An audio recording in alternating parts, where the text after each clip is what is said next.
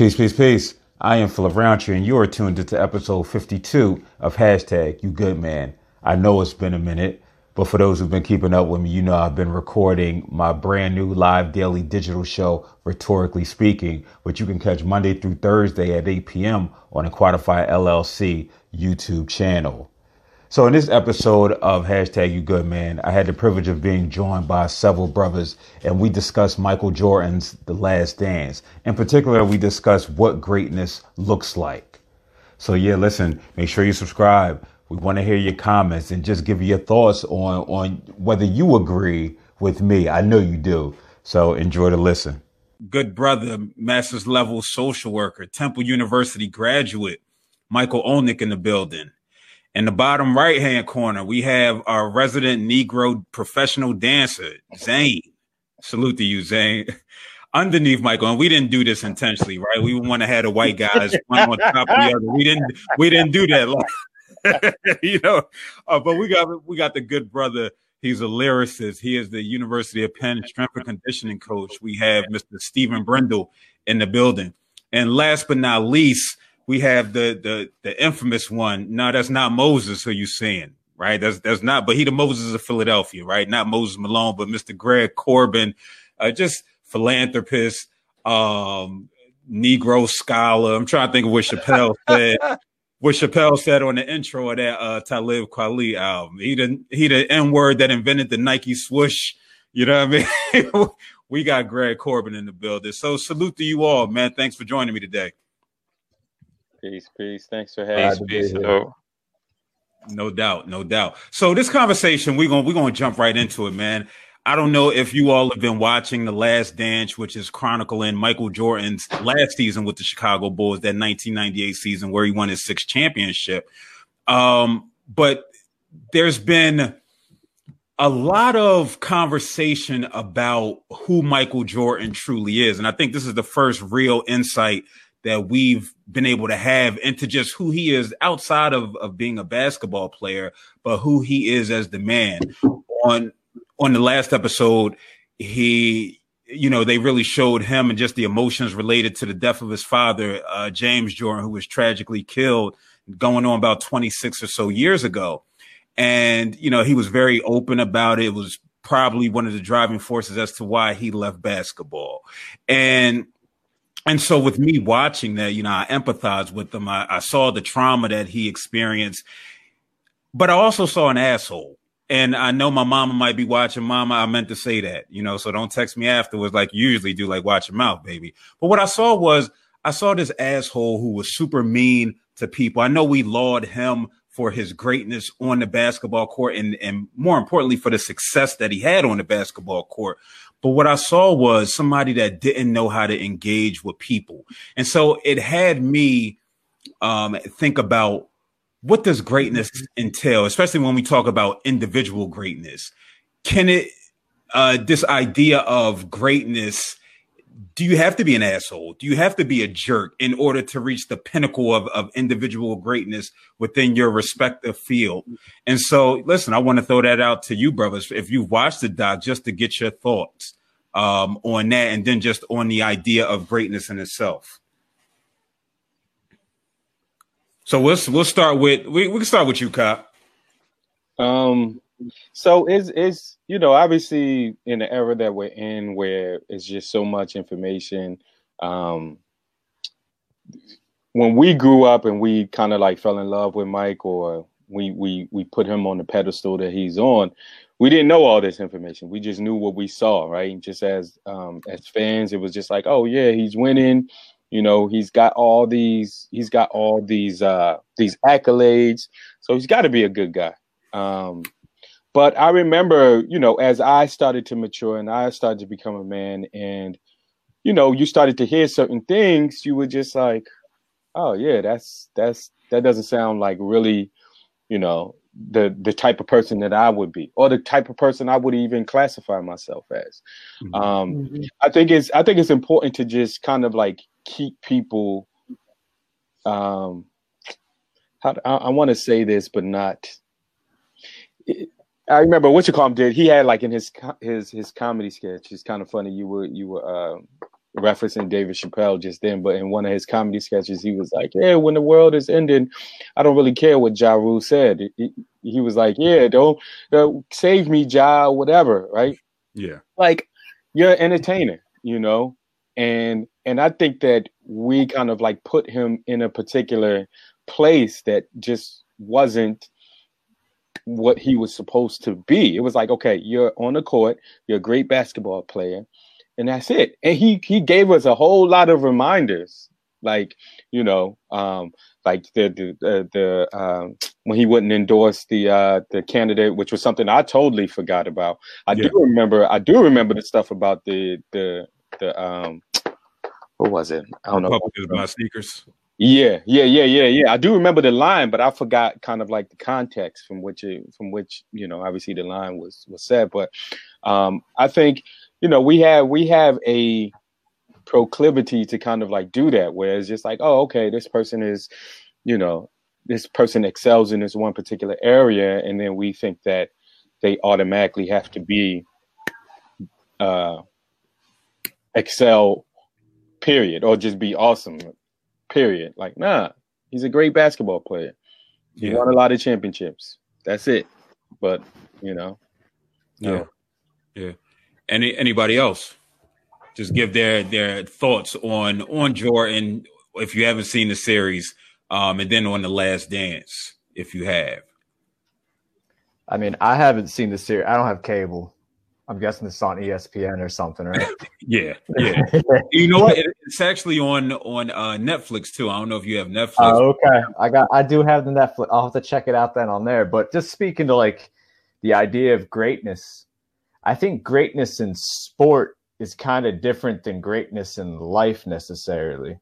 Hmm. I think typically, like we we there's something about sport that calls on us to look for like that killer out there. We want someone that puts on blinders and just puts everything they have into their craft. But they do because they're a public figure.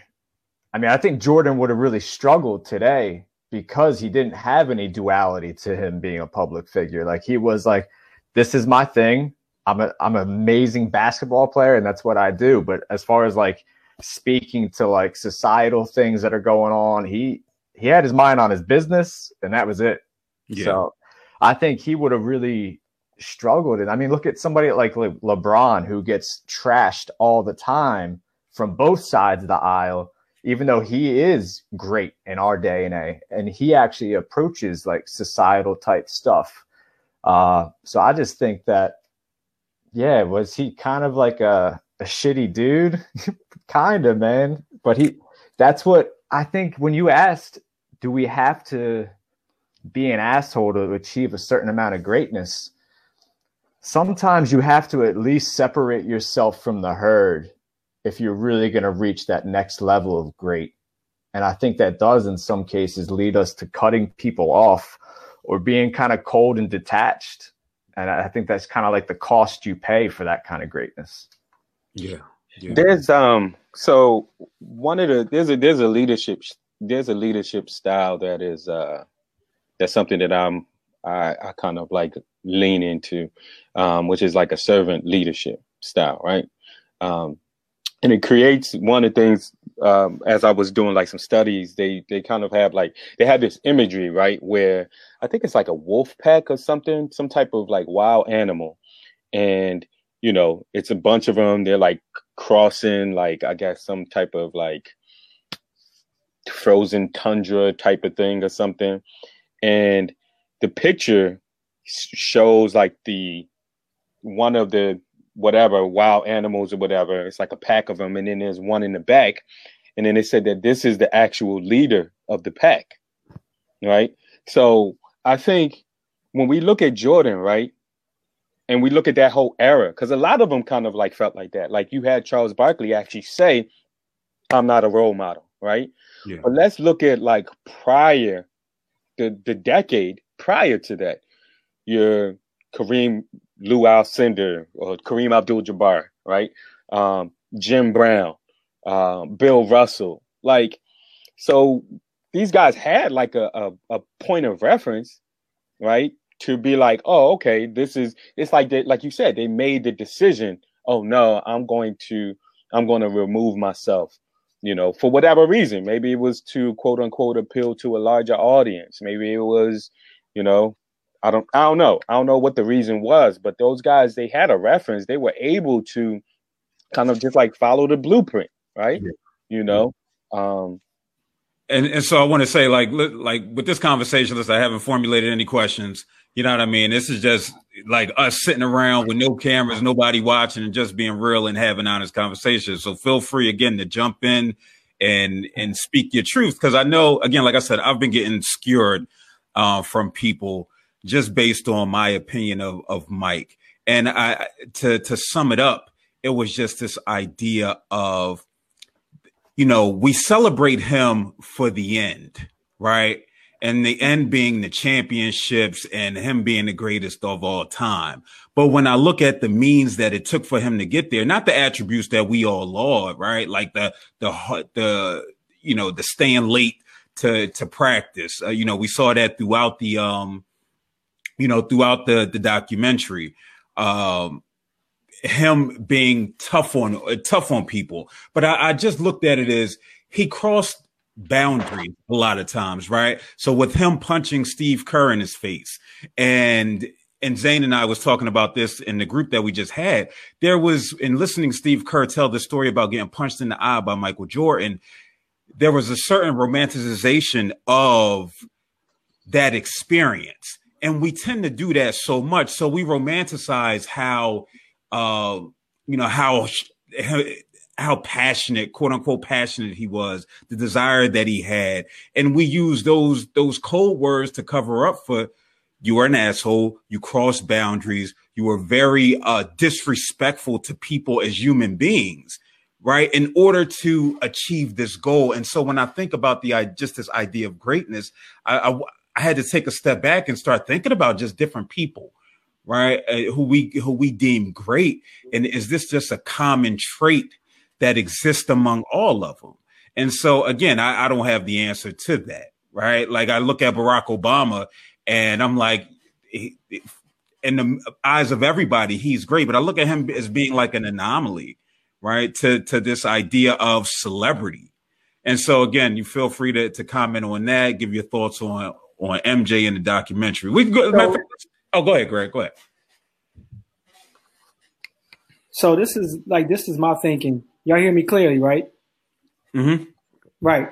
So, so language dictates culture because people hear language and then they respond to that language based on how they define it, and then they act it out. They project it. They ask people, why aren't you involved with the same social norms and social agreements that I'm involved with, right? So what I'm thinking, um, just off of the bat, is who defines greatness, right? And is that coming from a Eurocentric point of view, right? A very individual point of view, or is it based on community, right? We may celebrate the end when Jordan gets his team to win a championship, it pulls the best out of people, even if it deems to be abusive, right? I think what's interesting is this is a generational thing as well, right? If you think about Bobby Knight and Michael Jordan, they saw eye to eye in a lot of ways. They both had fierce, com- competitive rage almost. And if you've seen the Bobby Knight 30 for 30, you're like, yo, Bobby Knight was out of his mind. Yeah. And, and people want their, they want their savior. Like the camp is legit, that when they were firing him, the kids protested, don't let Bobby Knight go. It was that much emotional rage built around this man who was throwing cheers across the basketball court for years, who was pushing players, who probably fought coaches. You know what I mean? So when I think about Jordan, I'm just thinking about in what eyes are we talking about greatness? Yes, yes, he was ambitious. Yes, I played with players like Jordan. Yes, I probably was that player maybe four or five games out of my career that was a jerk and getting on somebody too hard as if I wasn't demoralizing them because this is what we were taught.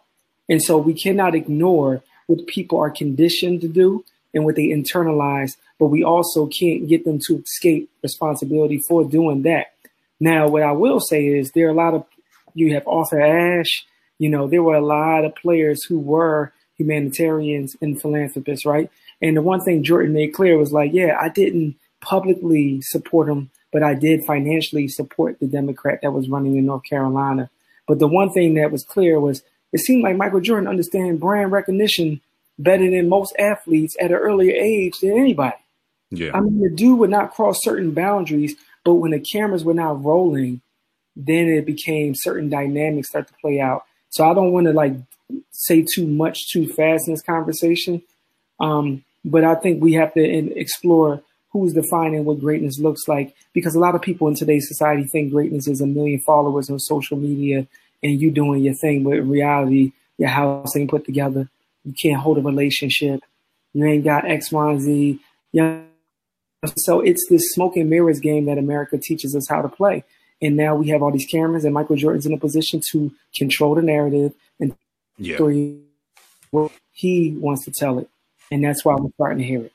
Yeah, word. Stephen, I, want to get to you, Steve, because you, you know, you work with athletes uh, on a daily basis, right? As a as a strength and conditioning coach at a at a Division One college. So, what has your experience just been when we talk about this idea of of athletes, their desire to attain greatness, and how that impacts how they're showing up um, with regards to their relationship with others, with relationship to themselves, and relationship with just the coaching staff.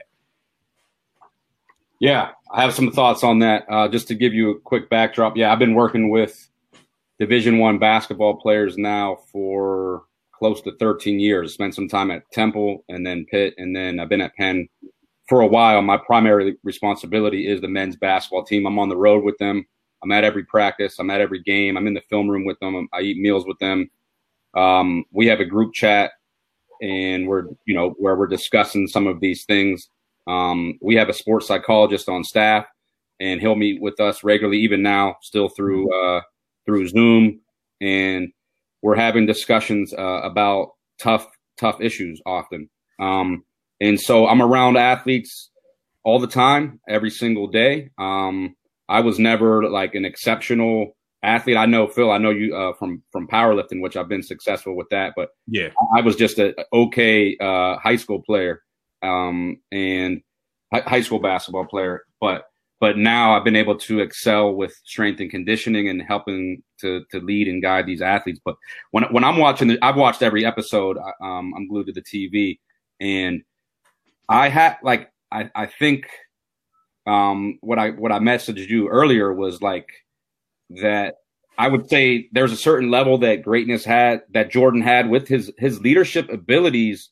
He was I would actually look at him as a as a good leader. In his eyes, he was doing it the way that he thought it needed to be done.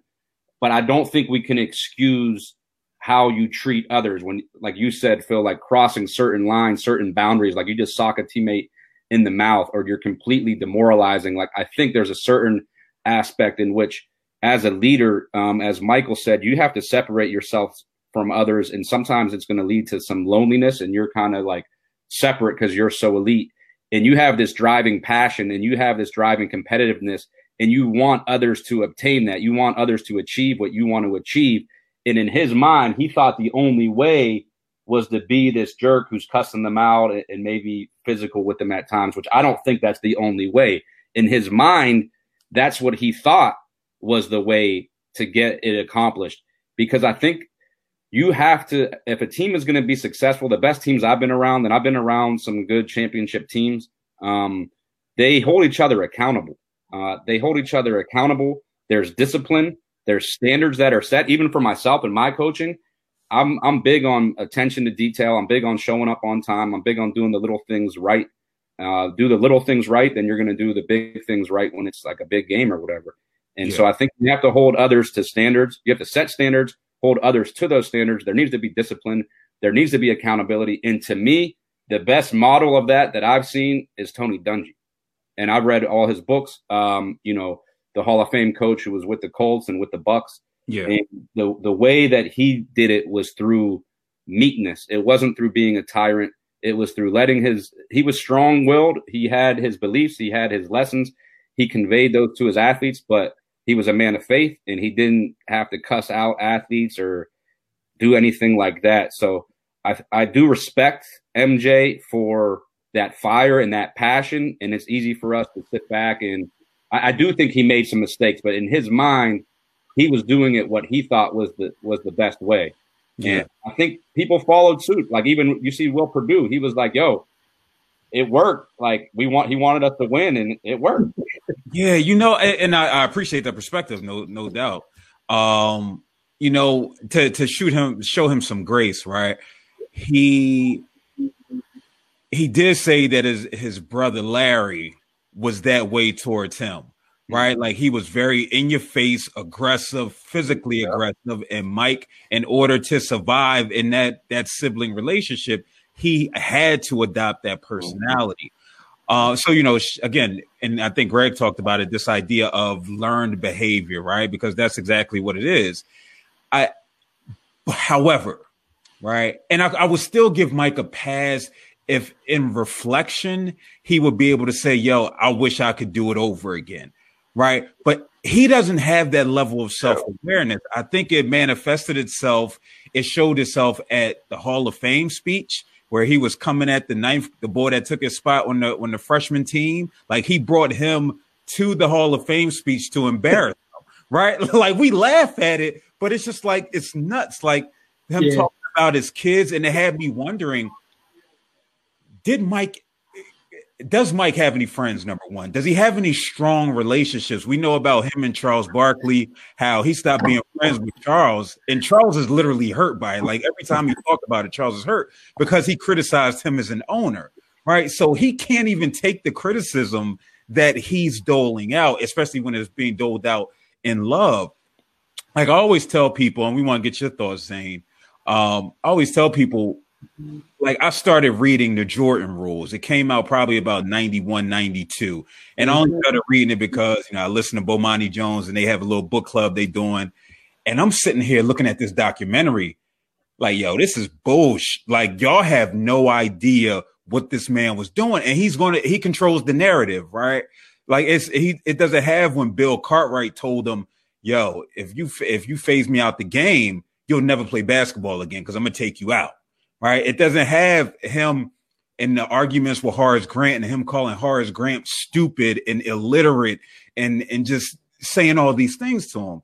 And so uh, you know, it just has me thinking like I don't think the world really knows some of the details because I don't think they really want to know. I think you said it, Cobb. You don't really want to know, truly know about your favorite athlete. Like you don't want to know AI is had his wife outside right? You just want to know AI is partying and hula hands and he go play ball. You don't want to mm-hmm. know the negative about you, uh, about the athletes that you look up to, because then they'll have you questioning, you know, who you are, why you do, why should you look up to them, and should you? You know what I mean? So, what's your thoughts, Zane? So my first thought is I'm I'm not sure that that's true because, and I'm only saying this. I'm saying people respect violent behavior Hmm. People respect violence. And I'm not saying I agree with that, but we live in a society where a president gets elected because he has a violent streak, right? So you can't say that at least 50% of Americans don't laud power.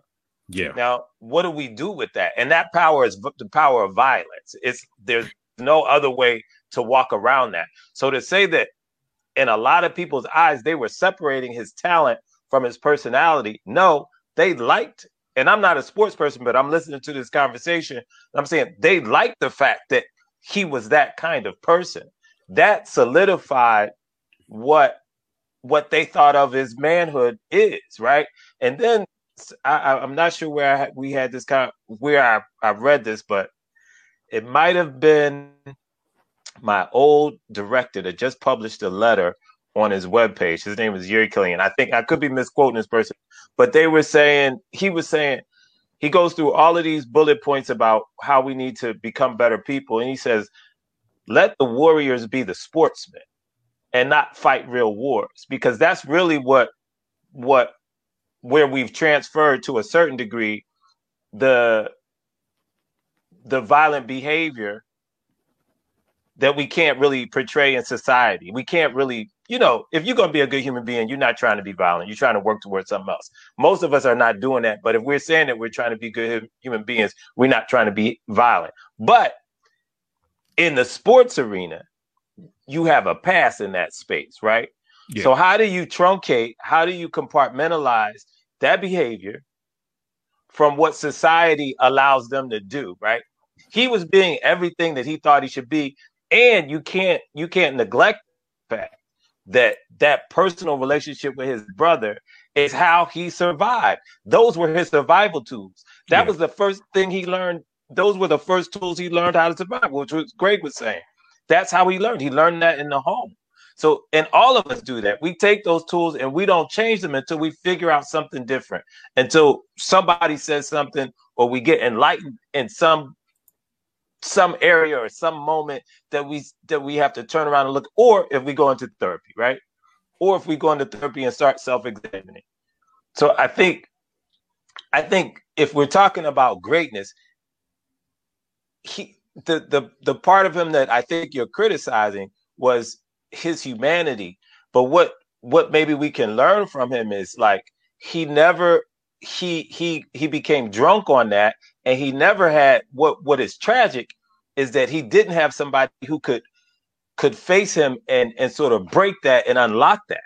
And that if he's still being that way today like there was nobody in his life that could could could turn him around that could open that up yeah and show him something. You know what i mean? That's what i find like interesting. Like we could be an asshole we could be the biggest assholes but somebody has to be able to say, look, that shit that you're doing is fucked up.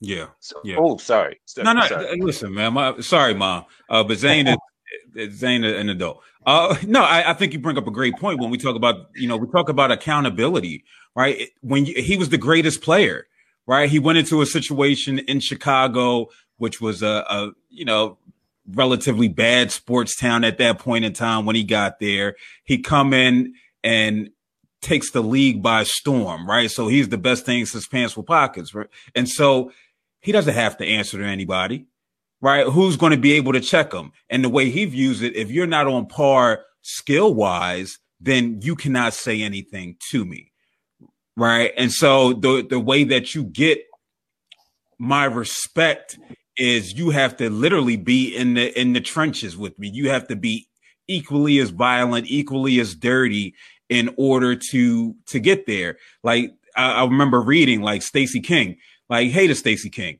Like Stacey King's super soft, right? But this guy, who was his name? Neely, Joe or Greg Neely, something like that, right? He wasn't the best player on the team, might be the worst player on the team, but he was out there grinding with him, right? He was physical, he did the dirty work, and he did his job. And I and I think um you know, when we talk about that that uh, that accountability piece, part of that, the reason why it wasn't there is because again, you didn't have strong leadership from anybody else.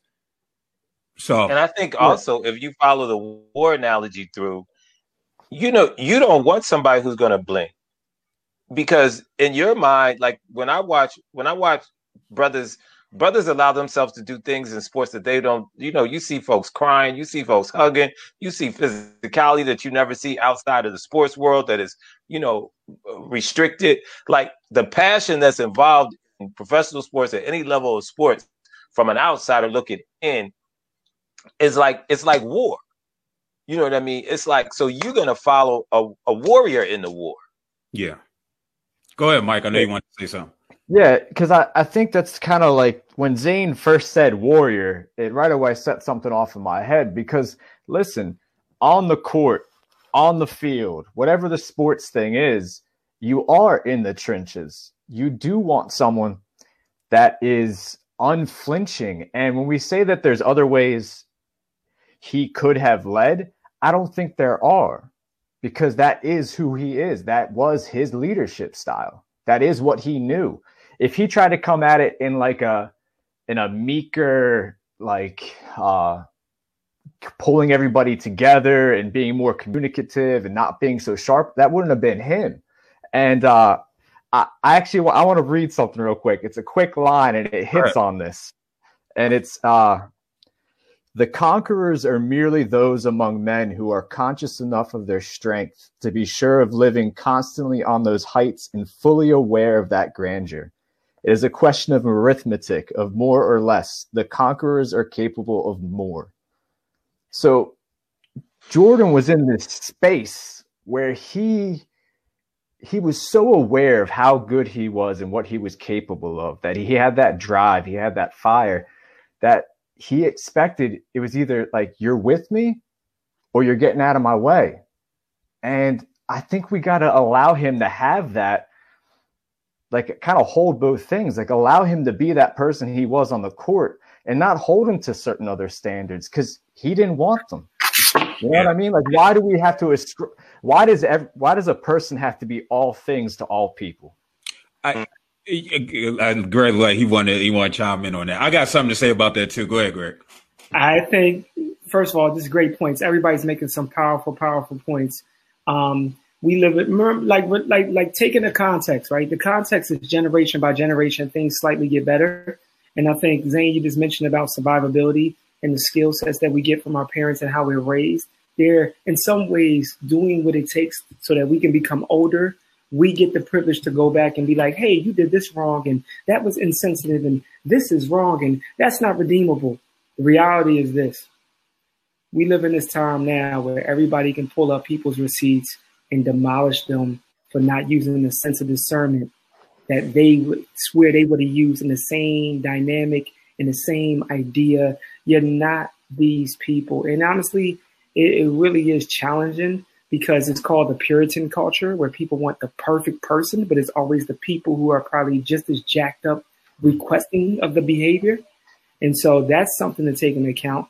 And I think just it's not reality. Like here we are holding, in some ways, holding people on trial in 2020 because they didn't behave the way 2020 wants somebody to behave when that wasn't like it was 1996. Yeah, that's what we're talking about. We can get there's plenty of players who are like Jordan. They just didn't win, and maybe to your point, Zane, they weren't violent enough, right? They didn't represent the Roman gladiator mentality enough, right? We don't remember Hakeem Olajuwon, but he was one of the greatest players. Soft spoken, educated, very very discerned. Was about his business, just like Jordan different type of intensity, right? We forget those two years when Houston went back to back because Jordan was gone, right? Like we talking about the whole story. Let's talk about what came before Jordan. The ABA collapsed, and then a lot of superstars like David Thompson and Dr. J went into the NBA, right? So people were just starting to get a nuanced understanding of what business was as it was to be an athlete. Like people weren't thinking about multi. I mean, think about it. Jordan in his last two years got paid over thirty million dollars per year. I still remember it being unheard of to see somebody get paid $36 million. Yeah, he knew his worth, he knew his value, and you know, I don't agree with everything he said in this in this documentary at all. But I'm also, to Michael's point, I'm never gonna be Jordan. I'm never gonna be Michael Jordan with Michael Jordan's DNA in 1996, 1992, 1988. It's impossible. This yeah. is life. Now, what we can do is we can learn and we can say there's some wisdom here. But I have to, I have some respect for that man because he was like, listen, if if you don't agree with the way I did things, you you ain't gotta follow me. See, I, I think that's I think that's, that's difficult, like difficult though, man. That's that's difficult because it's just like you know when we talk about pro sports, like getting up and leaving is just not an option for some people, right? Like whether you get drafted to that team, uh, you know, B.J. Armstrong, Hart, like Horace Grant, he's a perfect example. Like he and Mike have an awful relationship, right? Uh, Horace was drafted there. He can't just pick up and leave, but when he had the opportunity to, he did, right? He left for for Orlando solely because of how Mike treated him. And so, you know, I think in the team atmosphere, especially when we put the the term leader out there, I think maybe that's where I have yeah. an issue with, um, because I think a lot of people are uh, making winning synonymous with being a good leader right? And mm. that's not, mm. and, and, I see that a lot, right? Like he was a great leader; he led them to victory. A great necessarily mean word though. Go ahead. Effective. Was he an effective leader? And the other thing, a leader he, in sports too. It's Yeah, not a and I'm leader not- in life. Right, and I'm not, and I'm not negating your point, but I'm saying when you de- so define great, do you mean was was was he an ethically responsible leader? Nah, right. So was his morality like like like Greg was saying? You know what I mean? Are we looking at it in a way? You're looking through a mental health lens, right? So when you look back through a mental health lens, you can ide- identify certain things which bother you. And I can Right. say, I can admit to that. Like, it's, and it's difficult to take that hat off. You know, when Right. you're watching these things and you're reading these things, it's you know, it can be difficult at times. and you shouldn't but i think that i think you also have to have the conversation in a nuanced way when you use the word great you you're not just saying was he a great great leader like some people look at it they're saying well he, was he an effective was he an effective leader yes did he have did he was his leadership style abusive yes so does that mean that he wasn't effective and he wasn't great you know what i mean what what how are we defining great i think the way you define great it, you're saying that if you're an abusive leader, then your greatness diminishes in your eyes. Like that's the, that's a fair statement. Yeah. Yeah. Go ahead, Kyle. But You greatness, go ahead, Mike. And then we go but get greatness, great greatness in sports. When you say uh, we're putting leadership on winning, greatness in sports is winning. Like there, Right. there's no other way around it with greatness in sports. It's it's about achieving things that you go into a season wanting to achieve. And like, listen, this kind of goes back to what Zane said about like we appreciate like aggression. Listen, I appreciate Tom Brady on the sidelines way more than I appreciated Donovan McNabb on the sidelines, smiling and laughing when Tom Brady grabbing his guy by the face mask and going off and being like, "You got to get in the game." So like we have to, we we can't look at it in the span of anything besides sports. I'm, I'm glad you brought that up, Mike. Uh, just because you know we were having this discussion about um, how it's being perceived, right? The the style of leadership. We know with Tom Brady when he did that, we know how he was lauded. He's an amazing, an amazing leader. He's he's uh, the best thing since pants with pockets. And then Odell Beckham does it. It did the same exact thing, and he's looked at as being a cancer and problematic. And we understand, you know, you know the the role that race plays, you know, the construct of race plays in that, and, and what have you. Um, so I just thought that was, you know, interesting because I think, you know, Tom Brady gets a pass. Um, that Jordan right now and throughout his career didn't necessarily get, even though I think Jordan got passes, if that if that makes sense. Uh, help. I was going to you- say, Why'd you say help? Yeah. Because Bill lost me. He lost me. You you could say. No, I mean, that was that was a very weird statement to say that. so so I, I mean, so you had the white man doing one thing, then you had the black man doing something else, right? And we Right. non- we understand how you know why that is the way that is, and you know how Jordan was skewered. It was just me pointing out the obvious. No, That's- but you were he got a pass on some things, and then you said he got a he didn't No, get a pass. Oh, so in in the in the grand scheme of things, he didn't get skewered all like that, right? Because he got a pass because he won. Right. Ultimately, he did get his feet held to the fire at, at various times for for various behaviors that were unbecoming of one would call a professional. Okay. so here's a question. I got two questions. Two questions. Here you go. If anybody on this team of Chicago Bulls sucker punches Michael Jordan, they just hit it. They just blew. They blew a gasket. Do they get traded the next day? Oh yeah, no doubt, no doubt. Okay, so that says one. That says one thing. That's an indicator that winning, unfortunately, in a capitalistic society, is more important than the health of human beings. All right, that's one. Two. Here's another question for you. If what Michael Jordan was doing to push people to do their best was being done in a corporate office or a nonprofit or a classroom, what would you call it? Workplace har- harassment. Yeah, yeah, lawsuit. That's that's what we would call it. But and it, and it brings up a point. We were having a conversation prior to this with some brothers, and it was just like these things are acceptable in the realm of sports. Um, you know, a lot of these, the, you know, we're talking about the violence only, not only the physical violence, but the, the, the verbal abuse that, that takes place. It's been normalized, you know, for centuries within this specific field. Um, and so that's the why, the reason why it continues to, to persist.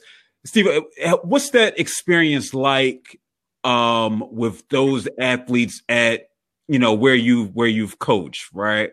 Um, and you've coached, uh, you know, it, Greg, we can keep it real. It's different tiers of division one schools, right? Uh, you know, you got your temples, you got your pits, and you got your Penns. What what have you seen um just being in those different places when it when it comes to this idea of of coachability, when it comes to this idea of um being a good teammate? uh, sportsmanship. Has you have you seen any differences amongst these arenas? Yeah, I would say um, a lot of times people look at Penn and they'll think, "Oh, it's a bunch of nerds on a team," and even though it's Ivy League, so the standard is a little bit higher than some other schools as far as academically. It's ballers on the team. Like it's it's it's kids who you know, live and die by basketball, you know, and they happen to also be some pretty good students. So listen, real quick before, before you before you go, I just want to to your point. Like we talk about Michael Jordan. I love Michael Jordan at Penn. Yeah. You know I mean? Michael Jordan Penn was no joke. Yeah, Michael Jordan at Penn was a great dude. Um, great player too. So I think that's kind of like a misconception is that like we'll play this past year we played Alabama, beat them. We played it's like uh, they call them like gimme games for the other teams. Like they pay us money to go there and we'll upset them. We beat Alabama. We beat Providence. Last year, we beat Villanova. Um, and so it, they're competitive dudes on the team. I've actually had certain issues, almost discipline wise, with some of the players at Penn. And uh, I want to bring this up in a, in a second with um, with another question, but I want to stay on topic for now. In that, I think I noticed the main difference with Temp when I was with Temple football when Al Al Golden was the head coach between 2007 to 2009, and I was just starting my strength and conditioning career as a grad assistant. And there was a certain like he he had he had to set certain standards for them. I used to have to go and do bed check at night to make sure guys weren't out wilding out. I used to have to do breakfast check to make sure players were eating their meals. And there were certain players that didn't go I guess they didn't um, all the way buy into his system, and they eventually got let go. And one of them is someone I still talk to to this day, and he he spent many years in the NFL. Um, so I, I think I noticed the main difference there on the football side of things. Um, with I think sometimes there's a certain with certain athletes there might be a, a, a lack of coachability and a certain level of entitlement, and it's it's our job as coaches to try to what I've tried to learn is to try to have autonomy within bounds. So I have rules and I have standards, but when it comes to certain things in in particular, like in the weight room, is I'll try to I'll try to more recently as I've grown as a coach, I've tried to get a little bit of their feedback. It's not like hey, we're going to do everything 100% your way, but hey, what what are some what are some ideas that you have? You're the one who's out on the court. You're the one who has to take care of your body you know, do you like doing a trap bar deadlift better than a conventional, or do you like safety bar squat? Or um, sometimes I'll get their input on certain certain exercises. Um, but one of the things I think with Mike is he also he, he was a jerk a lot of times, but you also seen him joking around a lot with his teammates. And I think part of the culture, even in basketball, particularly basketball, is like they talk trash constantly to each other. And it's almost like it's just big brother, little brother, like it's it's just part of how it is. Um, constantly getting on one another, and I see that when I'm watching this documentary. As far as that's how he was behind the scenes all the time, even when they're on the plane uh, playing cards, even when they're back in the uh, training room getting the ankle tape, um, whatever they're doing. It seemed like he was always busting on his teammates in kind of a in kind of a a loving type of way, like they were just joking around. Um, and it was kind of that's how it was perceived. So thanks for letting me uh, spit on that topic, but I didn't know anyone's thoughts on the Scottie Pippen stuff. Um, maybe that's just how Mike portrayed it, but when he didn't want to go in the game, um, when the play wasn't drawn up for him as a coach, I've had certain times where athlete like athletes basically said like no i'm not doing what you're telling me in the weight room and have had to to get into some verbal um confrontations at times in my career. Not many but there's been a few. And just what like feeling for phil on, on that phil jackson as far as like that that's a that's a tough spot to put a coach yeah. And, and i wasn't feeling that but at the same time it's it's michael's narrative and it does seem like there's a little bit of a bad spin on Scottie, like, oh, he was selfish for only making two million when he's one of the best players in the NBA. When Michael's making 30, it's easy for him to say. So yeah. I don't know if anyone had any thoughts there. I, I think you made some some some great points. I, I think um, when we talk about you know the humor aspect of Mike, it's I I looked I saw it completely different. I looked at it as bullying. right? I looked at it as a, a form of bullying. That goes on. That goes on though a lot in sports. Yeah, yeah. It goes on, and it's not. I don't think it's a good thing though. It's, yeah, it's part of this accepted culture because we're winning, but it's not a good thing. I've seen it happens with seniors and freshmen. Yeah, there, there's like it's it's it's like basically hazing in a certain sense. Yeah, and it's one of those things in a winning locker room, right? It's you can take it. It happens. But if they weren't winning, people would have got shipped out of there left and right. I, you know, I was that little uh, small portion they did on Scott Burrell, and you know his friends came to visit him, and the, the two white guys came to visit him, and he was what you know. You, came to see this guy, and it was just like calling him a hoe and, and all of these different things. And Scott Burrell's response to it wasn't one that appeared like it was just joking, right? Because his body language was showing what it was like. So I just thought it was, you know, when we talk about the the humor aspect, yes, it could be a way to diffuse, um, but it also could be a way of keeping this, you know, this tension that exists, keeping it going. Um, when we talk about the Scottie Pippen thing, I think we talk about, you know, you brought up effective leadership right? And what a, being a, an effective leader looks like. And in that moment, that wasn't it. On that type of stage, he didn't show what being a, an effective leader of men looked like. It, it, I can't say I blamed him. I because you, you, call a play for this this foreigner who we torched in the uh and for those who don't know, uh Scottie Pippen, and I didn't know this until yesterday. For those who don't know, it was uh what was that, like the 95 playoffs, something like that. They were playing against Orlando and 94, 95 playoffs, one of them. They were playing against, um, I believe it was Orlando. And Phil Jackson called the play for Toni Kukoc. And Scottie's the man. Jordan is gone. And Scottie said, fuck, I ain't going in there. It's just like, whoa. I like I sat and watched that. I said, no. I swear I didn't know that happened. You neither. And you know, Kukoc's son went to Penn. So I, I trained him for a year or so. He got injured. Wow something happened. He was already injured, and then it was like a year and a half. But his his son went to Penn. He he was on a basketball team. Yeah, That's yeah. crazy. That's- and, and and and Kukoc hit the game winning shot, and Scottie had to, you know, uh, apologize yeah. to his teammates, and it had it, it, was a learning experience to him for sure. But yeah, no, that was. Go ahead. I wanted to say I think it's something beautiful about what Bill Cartwright was willing to say right? Like he went in there. This is the same, and I think they did a great job with the documentary. If you're talking about telling the story, you take Bill Cartwright, who also said, "I was going to, I would end his career if he would ever treat me in that way." Talking about Jordan, but in this situation where you last thing you want to do is show your teammates that you're quitting, and then to quit on them is a completely different thing. It's one thing to walk out of practice pissed off, right? It's whole nothing to be in the last seconds of a game and the whole city knows you're the best player and the coach wants to use you as a decoy, but you can't get your way out your ego. That's a whole different type of level of quitting. But Cartwright came in after it was done. I think, you know, I don't think, I don't know if they would have won, he would have did this differently.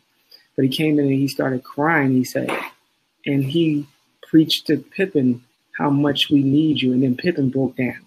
Yeah. Those are the stories we don't hear enough of. We don't dwell enough on. We don't sit enough on. I thought that was the most beautiful moment I probably seen yesterday, or probably I'll say probably almost all the whole documentary, to be honest, because yeah.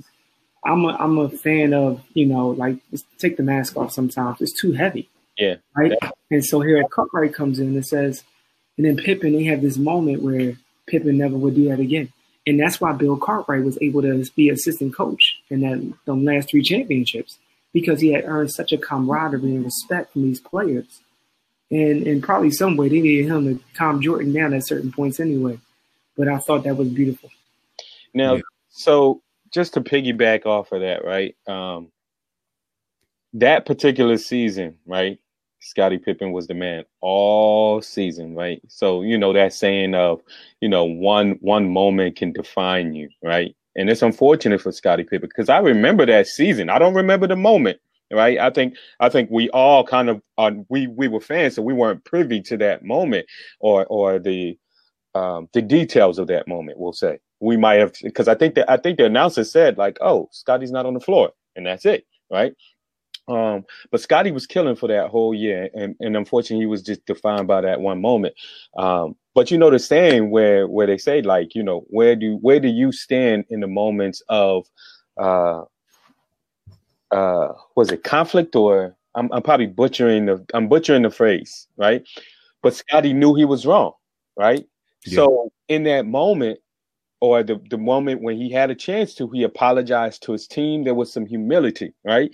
Um, and that's the thing that you know all of us right none of us are none of us are are, are perfection we're all in the process of being perfected right um, so when you're at a moment when you when you've been called out when you've been critiqued when you've been you're in this position of power and somebody says okay scottie pippen you were wrong xyz you know Carpenter, you were wrong xyz what's your response to that you know what i mean and when we look at Michael Jordan and his leadership style, like it's like the moment that you get called out on something, you fight back out almost like out of your brokenness. You know what I mean? Like you you he, he wants to get you back as opposed to just taking the critique, right? So now we're still talking about his leadership style, his, you know, whatever, right? We're still talking about that. Where do you stand the moment that somebody and and whether it's somebody on equal, you know, a counterpart to you, whatever, whatever.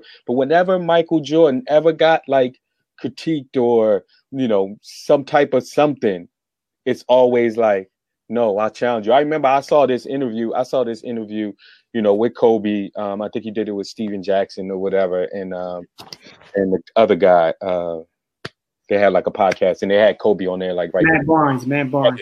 Yep.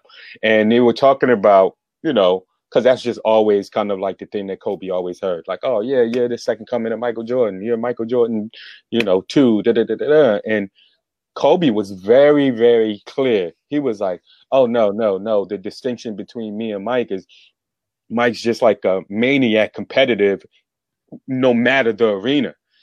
Like with Kobe, it was just like, okay, on the court, I'm XYZ, da da da da da. But Mike was just like insane, competitive dude.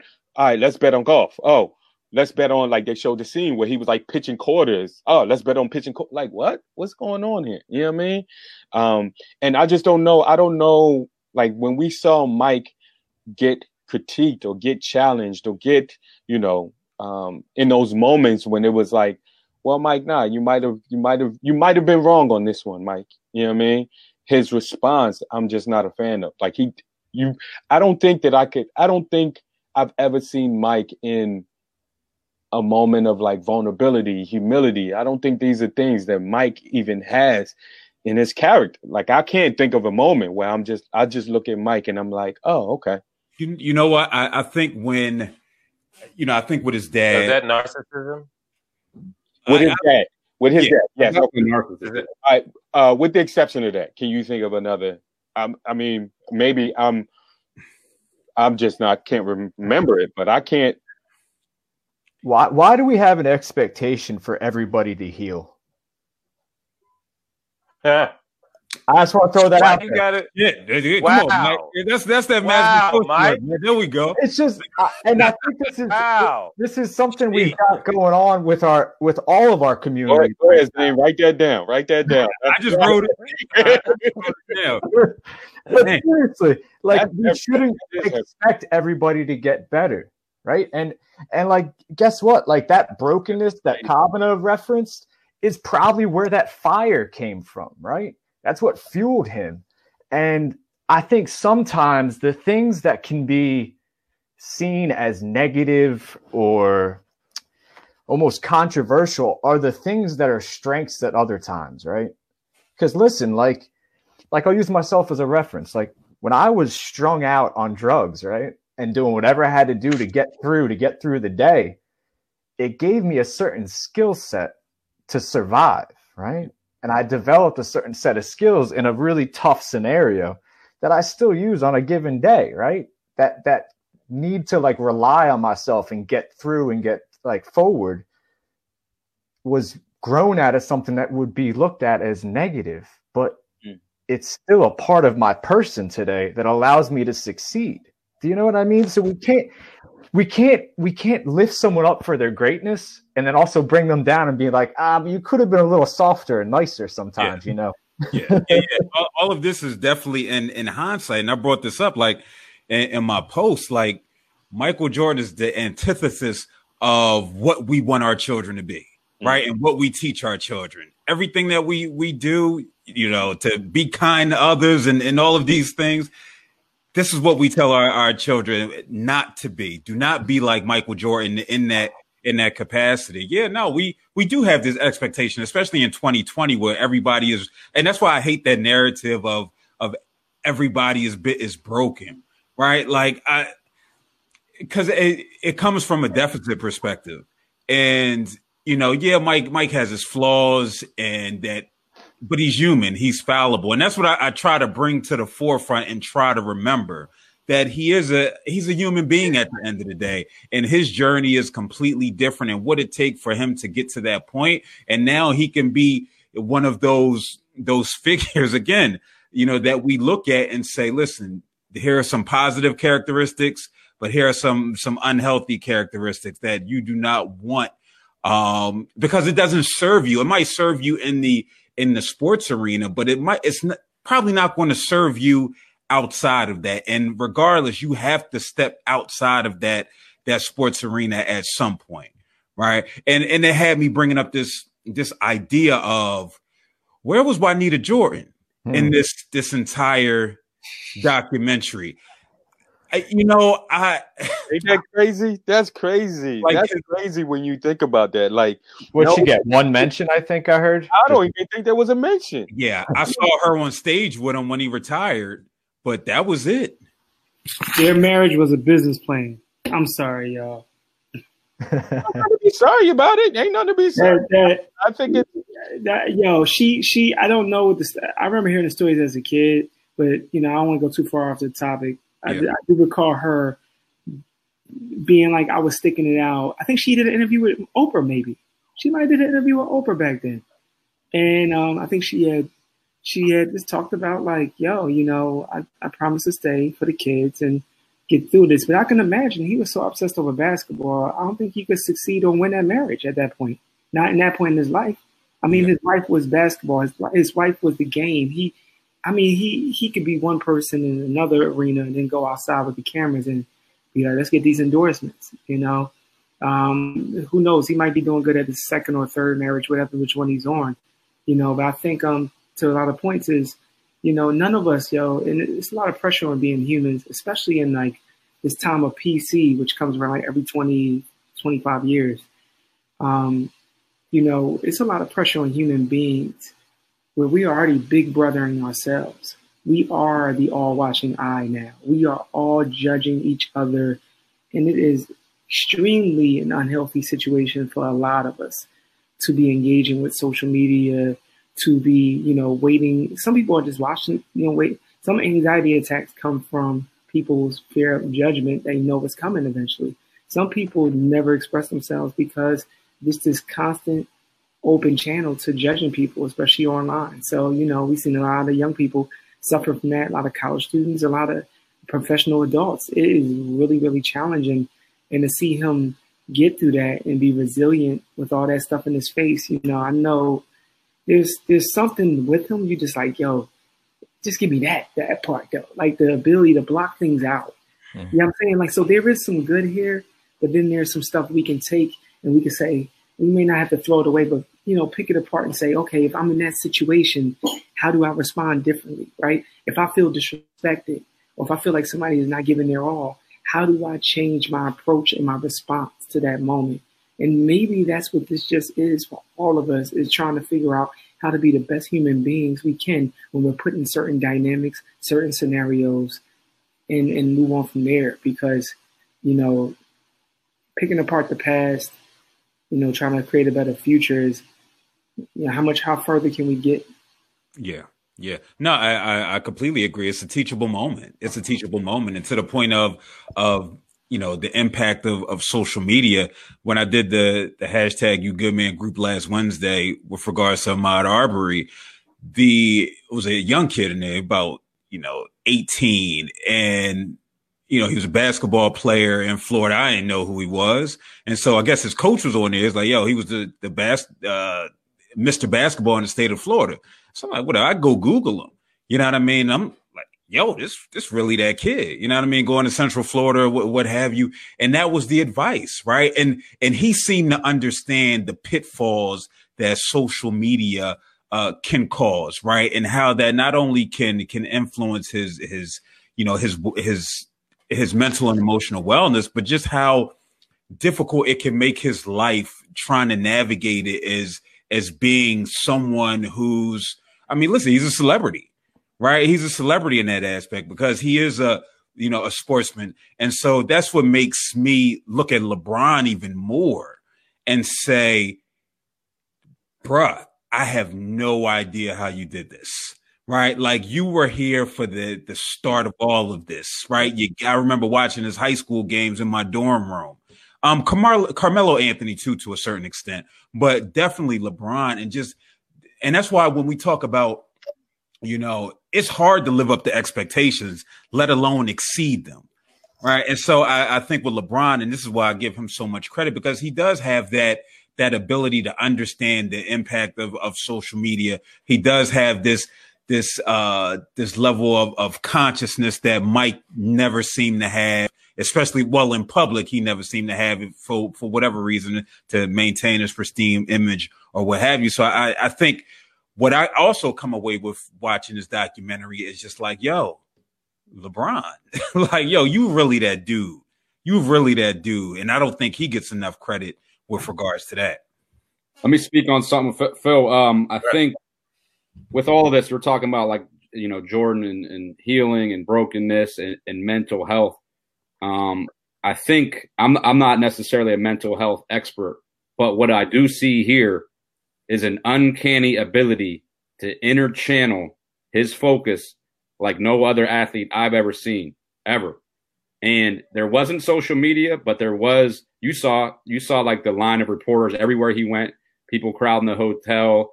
I mean, just think you wake up in the morning, you go down to get breakfast in the hotel, and there's swarms of people trying to get your autograph.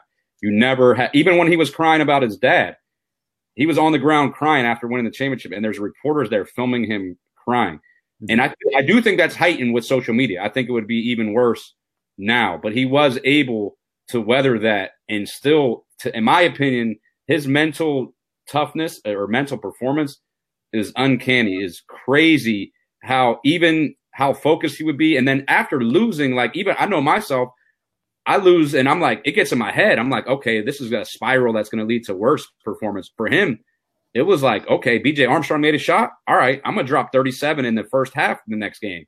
All right, we lost one game. All right, I'm gonna go off the next game. And he would all the time. Like his like he has the it.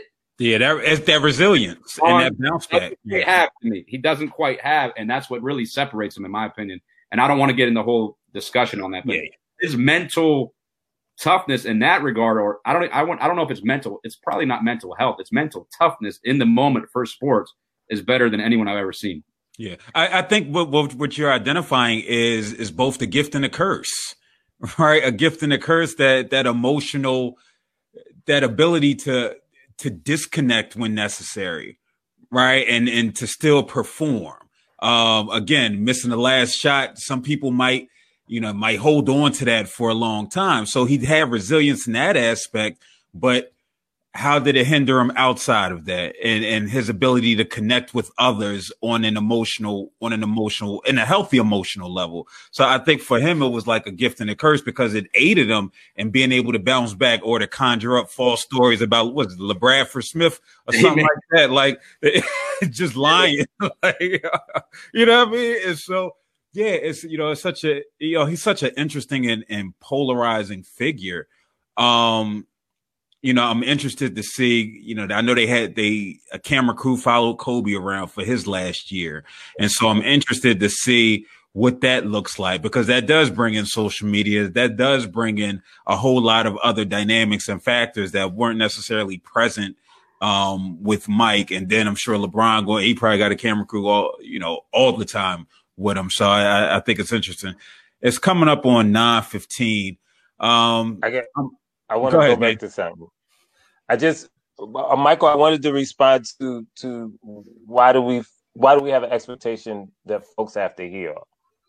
And I think two a couple of things came up. One, on a spiritual level, on a metaphysical level, I think that's the goal, right? I think that that that's that's something that's that we're we're we're working on from from another level. I think on an existential level, that not healing is a you know what I mean. Not healing is a threat. And I'm I'm hoping what you were getting at was why do we have to cancel somebody who hasn't gotten to the point where they're trying to heal? You know what I mean? And why aren't why isn't our response something that is restorative? You know what I mean? Why do we have to dismiss them or chop them up?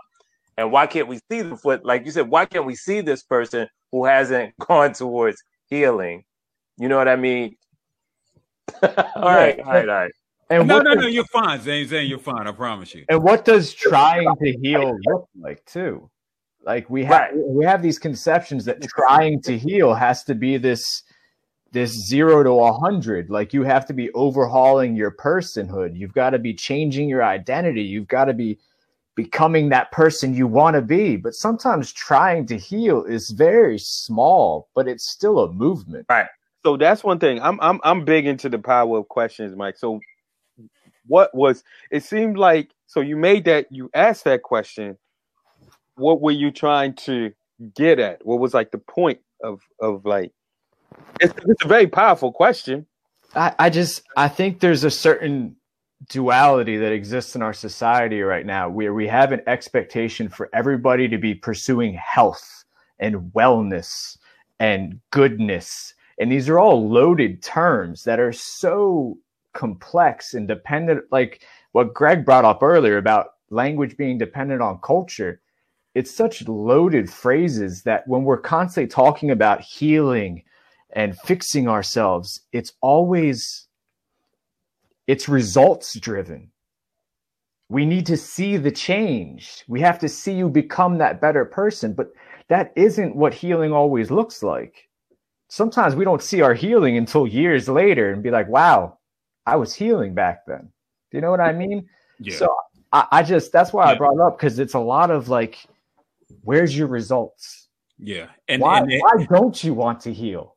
right? Like yeah. that those kind of questions. Yeah. And and it, when you say why don't you want to heal, it makes me think of just that idea of you don't know what it's going to take from me in order to heal, right? In order to to get to this point uh, of of where I'm uh, at a place where we're quote unquote healed. You know, we're talking about bringing up uh, various traumas that we've experienced throughout our lives. Like it's a difficult process. Like what we ask people to do in in in a, a 120 character tweet or in an Instagram meme or on a Facebook post is super easy right? It's super easy, but nobody nobody really wants to understand what it truly means to put in that work to heal because it might not be pretty. Right, it, it might look like some violence towards other people, right? Because we're talking about bringing up raw emotions. We're talking about just bringing up different things. So yeah, it's easy to say we want the tangible, um, the you know the, the tangible strategies to heal. You know, we want the self care, we want the therapy, but nobody knows what that first session is like. You know what I mean? We don't, people don't really care about that. And so again, it's become trendy. It's become cliche this idea of uh, although necessary. See, this is you know the double talk. You know what I mean? But it's because it is necessary because when you see it in yourself and you could potentially see it for somebody else and and how they could benefit from it, how much greater their lives can be. But then there we go, we're projecting and putting our expectations onto others. And so we just need to mind our damn business you know when it when it comes. It is, it is necessary though to a certain degree. I just think sometimes we need to remember that defense mechanisms ca- defense mechanisms carry people through trauma. So when we're always trying to remove them and being like, "Come on, it's time to heal," they might still need those defense mechanisms to navigate life, and it's okay to still have somewhat maladaptive defense mechanisms in our lives, man. You know what? You bring up a, a great point, right? Uh, I saw this. It's like with, watching your hands. Wait, wait, hold on, hold on. Yeah. What, what that again, Michael? Say that one more time. you got ready. Rich thing Yeah. the, about sometimes we may need the word that you use. I'm the, uh, uh, maladaptive defense mechanisms. okay. That's Yeah. that. I, I don't like That's call, good I, too. I don't, Word, I don't like using loaded terms like bad or negative. Yeah, yeah, yeah, yeah. It's a social work thing, man. Yeah. Social I work said, thing. y'all, y'all, know- y'all got it. I was just sitting here like Malad. How you spell that? no, but it, it brings up a it brings up a great point because I mean, let's look no further than addiction. When the world was going wild, when they when they made uh, the beer distributor an essential an essential business, it's just like, nah. In order for some people to survive, they have to drink beer every day. Right? They have to drink 10 beers. They can't just go cold turkey. If they go cold turkey, they'll die right? And so it, when we talk about this idea of maintaining these defense mechanisms until we could slowly start integrating in some some other skills, but in the meantime, keep that up, Mhm. right? keep that up. You know, yeah, we look at it as you're hurting yourself, but ultimately, we need you to be around here in order to get you to the point of whether it's recovery uh, or healing or what have you. We need you around. Right? This turning into a weed commercial? Is this a commercial about weed? No, it's not weed, but uh, yeah, let me know, Dan. I got some here. I got some for you. Let me, let me, let me know. Uh, no, listen, brothers. I, I appreciate you all uh, for for tuning in. Uh, wait, what's this? Let, let me put Troy Love comment up. Why does everyone have an expectation to try to heal? You have to see resilience as a skill or strength. To go towards resilience, to acknowledge internal discomfort without setting off defense mechanisms. That's my cousin. Oh, word! All right, uh, shout out, shout out to Troy. That- I, I see it was kind of wordy, like you, Zane. it's like nah, it's like nah. Listen, I, I appreciate it, man. I appreciate you, brothers, coming coming through for this. I'm a little tired, so y'all held me down during this. Um, for those who are watching, I want you to tune in tomorrow. Tomorrow, I will have Pennsylvania State Representative, State Representative Joanna McClinton on, and we're gonna have this conversation, man. You know, I I don't pull no punches. I say what I gotta say, right? I want to understand what's the purpose of black folk voting, right? I want to understand why I shouldn't go semi-dissident or full dissident. I want to understand a lot of these things. You Yes, going bro. politics now? What's going on, fam? What politics? What Jay said is politics as usual, wow, man. You know what I mean? It's again, it's bigger than Nino Brown. So I'm gonna try to be, uh, you know, I'm gonna, I'm gonna try, I'm gonna answer, I'm gonna ask some questions about the new mail-in voting and all of that. But I want to get to the point, man, of what's the purpose? You. what, of what's the point of all this? You know what I mean? So make sure y'all tune in t- tomorrow at 8 p.m. Any any parting So- words? So will Y'all you want- vote on a donation basis? Like if, if if I donate to Quadefy, will you vote? Is like what's the what's the number? You trying to get him to vote? Yo, he bribing Yeah. you. All. I mean, I mean, since you see, this is where I wish I had Umar, man. You know what I mean? I could bring him up, but I, you know, I'll put the ticker across if anybody want to donate to the show uh, For you to vote. For you to vote. for me to vote. I can't make no guarantees, brother. Nothing in life is guaranteed, but but death, you know. And we got some brothers on here. We got Chance and we got Believe in Steven. They might tell you it's a guarantee on the other side. You know what I mean? So. So no, before I get out, if, you know, if y'all want to brothers want to tell how they all can be uh, contacted, give out your socials, what have you. I, I guess I'll start with uh, Zane out of socials. Steve, go ahead, Steve. Give out your. Uh, yeah. Pretty much everything is at Believe in Steven. So it's like believing with no G, and then Steven with the PH.